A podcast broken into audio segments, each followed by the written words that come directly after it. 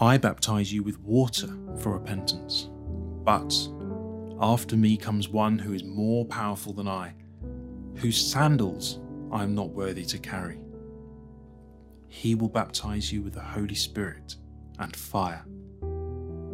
His winnowing fork is in his hand, and he will clear his threshing floor, gathering his wheat into the barn and burning up the chaff with unquenchable fire. Then Jesus came from Galilee to the Jordan to be baptized by John. But John tried to deter him, saying, I need to be baptized by you, and do you come to me? Jesus replied, Let it be so now. It is proper for us to do this to fulfill all righteousness. Then John consented. As soon as Jesus was baptized, he went up out of the water. At that moment, heaven was opened, and he saw the Spirit of God descending like a dove and alighting on him. And a voice from heaven said, This is my Son whom I love. With him I am well pleased. Good morning, everyone. My name's Jan Tate, and I've been part of Woking Christchurch for coming up to six years now. I don't know if you remember those times before COVID when we could just pop out to the cinema or if we were splashing out occasionally to the theatre. Well, Chris and I are great fans of the actor Patrick Stewart. You may know him better for Star Trek fame as Captain Jean Luc Picard. He's got an unforgettable, deep voice and fantastic acting skills. And when we heard he was playing the lead role in the Shakespearean play Antony and Cleopatra, we just had to go along. We recall the moment just a few minutes in when Patrick Stewart came on the stage, and before he had said anything in his lead role, or acted at all. The whole audience broke out in spontaneous applause. Obviously, had an awful lot of fans there. I've never had anything like that happen before or since, but I just thought it was an amazing moment. And it reminded me of this passage that we read through today of Jesus' baptism. The baptism is recorded in all four Gospels, so that tells me that it's incredibly important. It's an amazing pivotal moment in God's big story as Jesus steps onto the stage of history. Just picture it. John has baptized Jesus and he's now come out of the River Jordan. A dove comes onto his shoulder, representative of the Holy Spirit, and the Father opens the heavens Lots of people have tried to paint that picture, but I just think it's an incredible sacred moment that we got to share with the Holy Trinity. And the Father said these words from heaven This is my Son, whom I love. With him I am well pleased. Or in another translation, This is my beloved Son, in whom I have found my delight. Now, you might rightly say that until now, Jesus had largely lived an unremarkable life, apart from a few glimpses from time to time about who he really was. He grew up in a relatively poor family with brothers and sisters. His father was a carpenter, and I imagine Jesus probably helped in making lots of tables and chairs. At this moment in time, as God speaks from heaven, Jesus had not started his incredible ministry or being performing miracles. God is clearly pouring out his affirmation not because of anything Jesus had done so far, although he had lived an incredibly perfect life, but because of who he was, his son. Wow, what a moment. But let's rewind a bit. How did we get to this point? We might rightly ask how does Jesus show himself to be the true Son of God, the one pros- prophesied about and promised throughout time? the one who would step onto the stage of history to rescue us and bring us back into a relationship with God which had been broken at the beginning of time. So I want to look briefly at a few things that people say about who Jesus was. I've heard many say, wasn't Jesus just a prophet, someone who came to point the way to God? Yes, it's true he was. He was even recognised as a prophet by Muslims, and there are many, many instances in the Bible where he's referred to as a prophet. I'll give you one example Luke 7. The disciples and a large crowd had gathered to see him doing miracles and teaching in Capernaum, and it says this They were all filled with awe and praised God.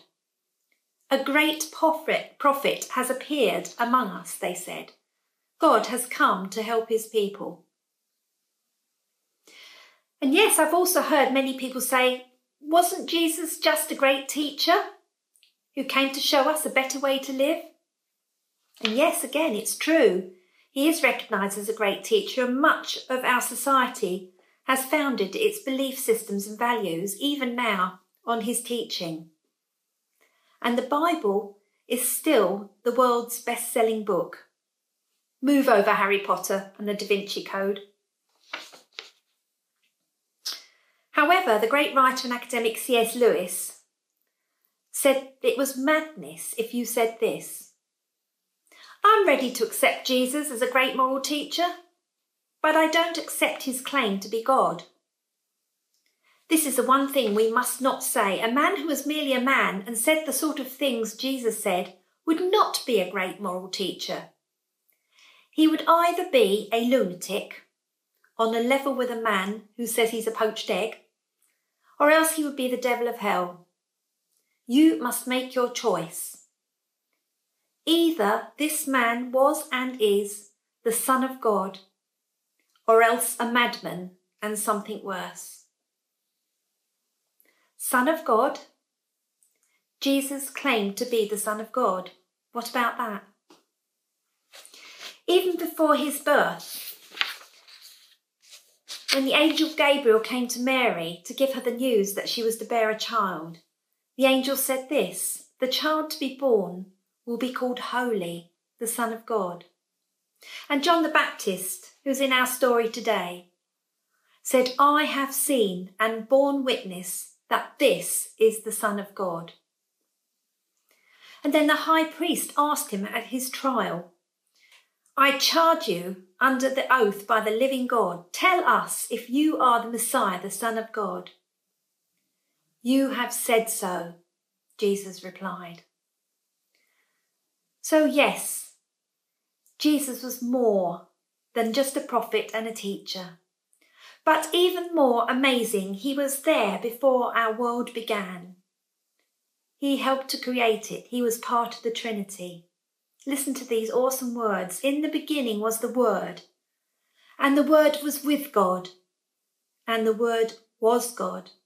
He was with God in the beginning. Through him all things were made. Without him nothing was made that has been made. And then to me some of the most amazing verses in the whole of scripture, John 1:14, the word became flesh and made his dwelling among us. We have seen his glory, the glory of the one and only Son, who came from the Father, full of grace and truth. So we can be absolutely sure that Jesus fulfills the promises of Scripture, coming down to be with his people, and he shows himself as the true Son of God. He wasn't just a prophet and teacher and someone who made crazy claims. Like Paul, we can say, I know whom I have believed. So, this is the launch of the rescue mission, the whole reason for God's big story, for Jesus to come, to save us and live in relationship with us. So, how does this knowledge of Jesus as the true Son of God, affirmed by his Father, impact our lives? What's it got to do with us? Let me tell you a story. It's a true one, which I hope will help. So, my eldest son, Nick, lives in California. Lucky him. and when I was visiting him one time, we were just chatting with some of his friends before the service began, outside in the lovely Californian sun. And I noticed these two children that came up to him. Hey Nick, how you doing? They were so full of life and joy. But I could clearly see that one of them had part of his um, knee amputated and no feet. And the other one had severe learning issues. And yet they were just so full of love and joy. And I asked my son after the service, I kept thinking about them. Can you tell me about those children? And he said the pastor's wife had had a dream one night that God wanted her to adopt children that no one else would take. And that is what has happened. These two children had joined this family with new brothers and sisters and new parents. And going from being totally withdrawn, abandoned, not wanted, to being loved and cherished in a new family. They had just thrived and become so joyful and happy. Listen to this from Ephesians 1, verse 4. Even before he made the world, God loved us and chose us in Christ to be holy and without fault in his eyes. God decided in advance to adopt us into his family by bringing us to himself through Jesus Christ. This is what he wanted to do, and it gave him great pleasure. So I think the first application for me is that God gives us, each one of us, a new identity. When we're born again into his family, we too are affirmed as sons and daughters loved by the Father, just loved for who we are, not for what we've done. I think you agree with me that every person has a deep need in their lives for love and acceptance and security. And things can go very wrong when we don't find that. Your identity is what you look to to define you. And so we can look to people and what they think of us. And we know how important it is in the healthy development of children that they grow up with love and praise, either of a parent or a teacher or a peer group. The trouble is, people let us down, and not everyone of us have had a good father or good parent. Joyce Meyer, favourite Christian writer of mine, said, From the time I can remember until I left home at the age of 18, I was sexually, verbally, emotionally, and physically abused by my father. And I carried those emotional wounds into every area of my life until I found a new identity in Christ. Or we can look to things or things we own or do to give us an identity the school we went to, the job we do, the clothes we wear, the things we own, and even the church ministry we have. There are so many voices, aren't there? But we were meant to be defined in relation to the one who made us. God wants to have an intimate relationship with us, one of father and son, or father and daughter, and He invites us to call Him Abba Father. Daddy is what Abba means. How personal can that be? I don't know about you, but sometimes I find it really hard to believe that God is really pleased with me, that I'm the apple of his eye. Do you know, when I was quite a young Christian, I was given a wonderful list written by Neil Anderson called Who I Am in Christ. And it lists, I think, about 80 different things that God says about us. That I'm loved, I'm chosen, I'm adopted, I'm precious. I'm a child of God, so many things. And sometimes I would pin that up um, on my bedroom wall. And if I was just feeling full of self doubt, I would look at those things and I would repeat them God, I'm your child. God, thank you that you love me. I don't deserve it, but I just thank you that you have adopted me into your family. I think that will help to release us from times when we feel full of introspection and self doubt and low self esteem. God has given us a new identity. We are His children. And secondly, we don't have to do anything to gain His love. Like those children I told you about, who were chosen, not that the parents even knew them, because they wanted to give their love to them. God demonstrates his love for us that while we were still sinners, Christ died for us. In so many other religions, they base their acceptance on their good deeds and what they've done. But I really love the fact that God loves us. And we can just respond to Him not out of a sense of guilt or trying to earn His love, but just because we know that we're his children. I think it's a very easy trap to fall into where we can begin to do what we do out of a sense of guilt and trying to please our Heavenly Father. I've met so many people in church life, and I can include myself in this as well, who get so busy doing things that we get burnt out. We feel we ought to serve, but we've lost the love that we started with. In the um, Revelation 2, in the letter written to the church at Ephesus, which is a fantastic church, it says, I know your deeds, your hard work, and your perseverance. Without growing weary, you have persevered and endured many things for the sake of my name. Yet I hold this against you. You have forsaken the love you had at first. Repent and return. You know, I'll be honest with you. Chris and I are pastorate leaders, and we really, really love everybody in our pastorate. But running pastorate during COVID has been very difficult and very challenging.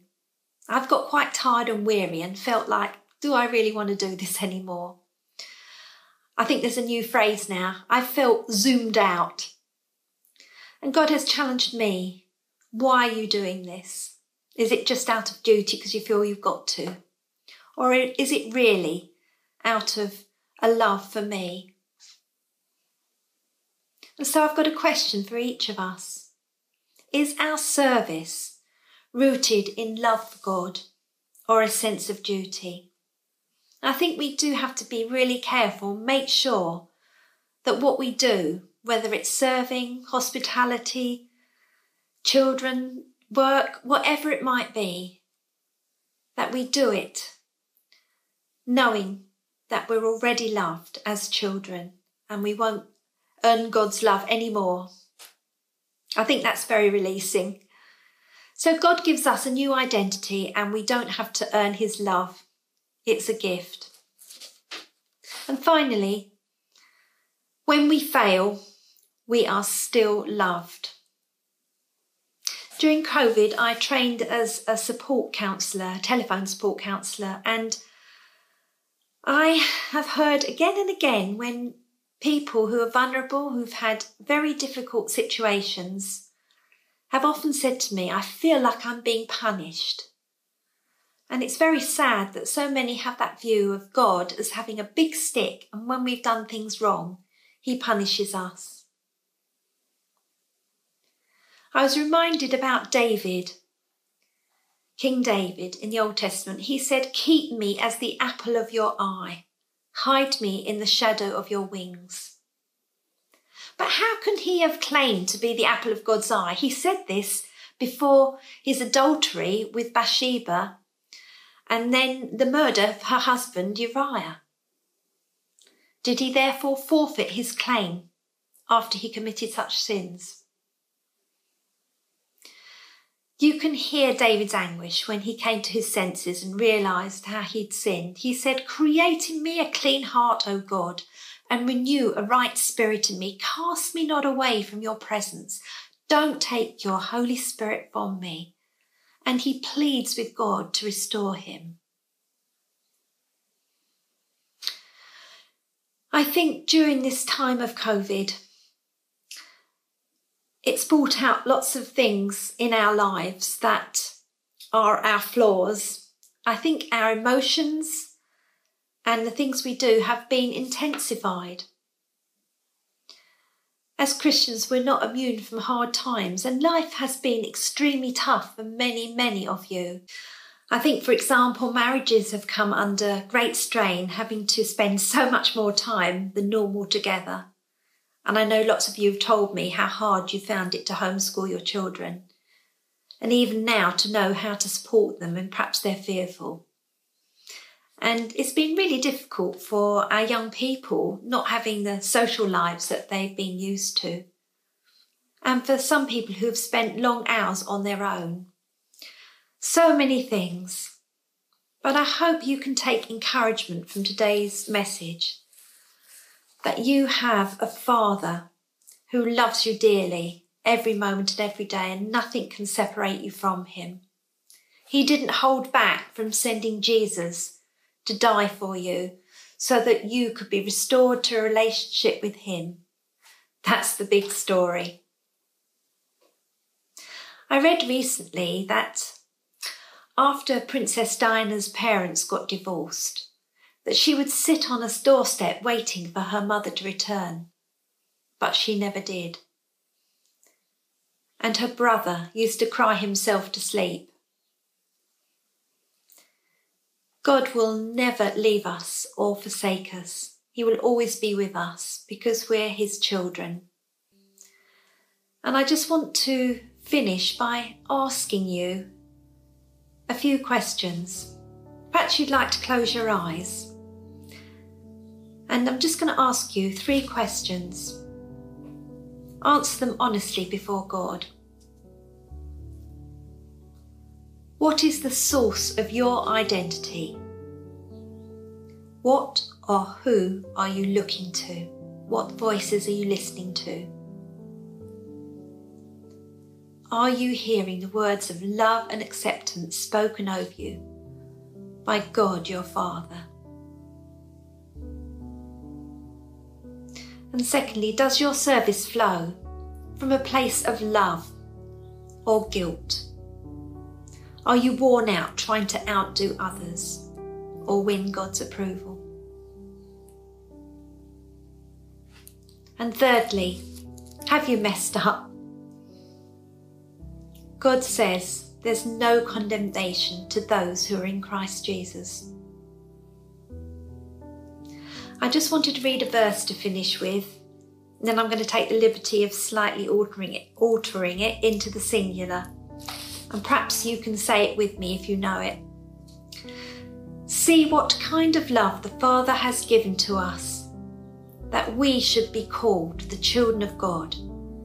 And that is what we are. It's from 1 John 3, verse 1. And then I'm putting it into the personal See what kind of love the Father has given to me, that I should be called a child of God. And that is what I am. So walk tall this week. You're a child of the King. You're loved, you're chosen, you're adopted, you're precious. And live in the reality of that.